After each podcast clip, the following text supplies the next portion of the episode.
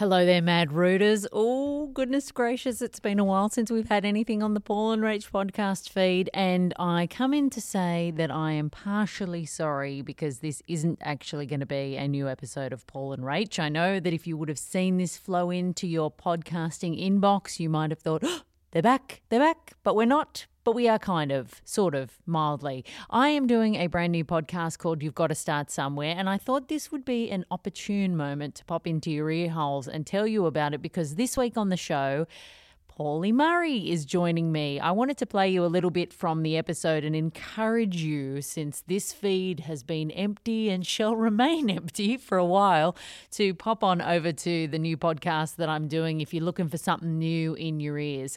Uh, on the show this week, Paulie and I talk about mostly the background to his career, all of the sort of highs and lows, the ups and downs, and the path that he took to now be on television on Sky News, fronting his own show, Paul Murray Live a lot of the stuff that we delve into is kind of deep and, you know, looking at the sort of ins and outs of the business. But of course, it wouldn't be Paul and Rach sitting down having a yap if there wasn't a little bit of blue gear. But I just wanted to play you some select little bits from the episode that's coming up to give you a sense of what the show will be like. And I'm going to kick it off with a sort of deeper story. And one of the things from Paul and my past is that we were doing Drive together on Triple M. And then, of course, he made the shift over to AM to Talkback Radio. And we talk a lot about that within the episode. But one of the really interesting things that comes out from the interview is why he was drawn to talk talkback radio from such a young age? When my mum and dad split up in in oh, when I was in year three or whatever, um, for some reason I just started connecting to talkback radio. I really dug talkback radio. And then, sort of, you know, it's so weird at that age. That's so young. I know. It was like everyone was into David Ryman and the Hot 30 and all of this business. And yeah. I'm literally listening to Ron Casey and Stan Zemanek and Arch Tambakis and all very weird. Like wow. very, very weird. Did you get it at the time, or was it just there was something about the show or the, their voice or them that I attracted think, you? I think the confidence, and I don't think I've ever talked about this uh, outside of a professional uh, therapist's room, is that um, I thought those guys were so confident and so complete and so ready. Like life was good for them.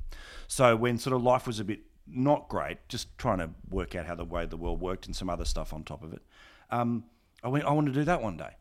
So a massive drive for me in eventually getting into radio and having to tick off talkback radio was this silly idea that then I'll be happy. Mm. And then of course you realize that it's all a performance and there's sort of that's been the, the great internal tuning of, of my career is going, oh, it's a performance. As I said, it's not all going to be tugging on the heartstrings, big emotional conversations. We, of course, delve into some of the more Paul and Rach style gear, including the kind of stuff that we got away with when we were on radio at Triple M. We got two people to root in a plane. We did, we did. So we did the Mile High Club. We hired a private jet to give some. What about couple... the look on that woman's face? Oh goodness. She wasn't happy. No. Well, I mean, to be frank, you know, it, there's a lot of pressure. You're up there for an hour. But what about the bloke that he jumps up the back, does what he needs to do, and then leaves her at the back of the plane and says, Can I watch the landing?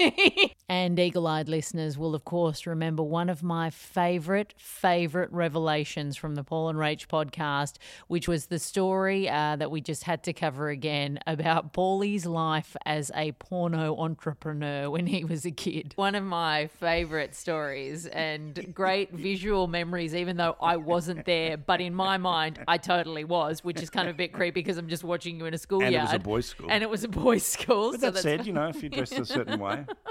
yeah, that is true. I can look like a man from time to time. Um, very muscular physique. Thanks, Dad.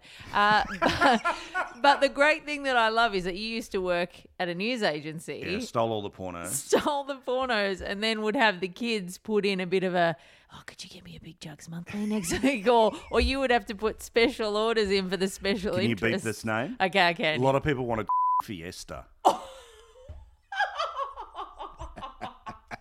so yeah, I'd knock them off in the morning, and then yeah, take I'd a briefcase. To take school. a briefcase of to school. And all right, fellas, clunk clunk, open for business. How much would you sell a porno for? Oh, like a dollar, like wow. enough, like enough, because all I needed to get through the day was um, a packet of twisties for uh, recess. Yep. A packet of twisties for lunch with a sausage roll and a chocolate Moove. Yep. And some things never change. Yeah.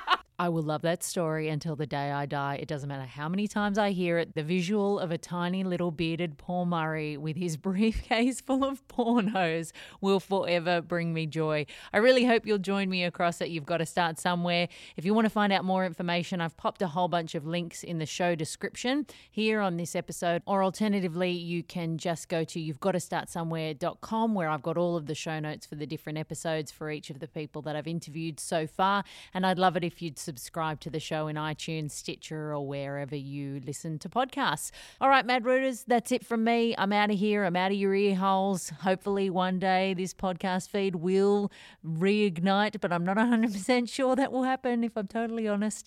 Uh, but until then, pop over to You've Got to Start Somewhere and join me there. See you later.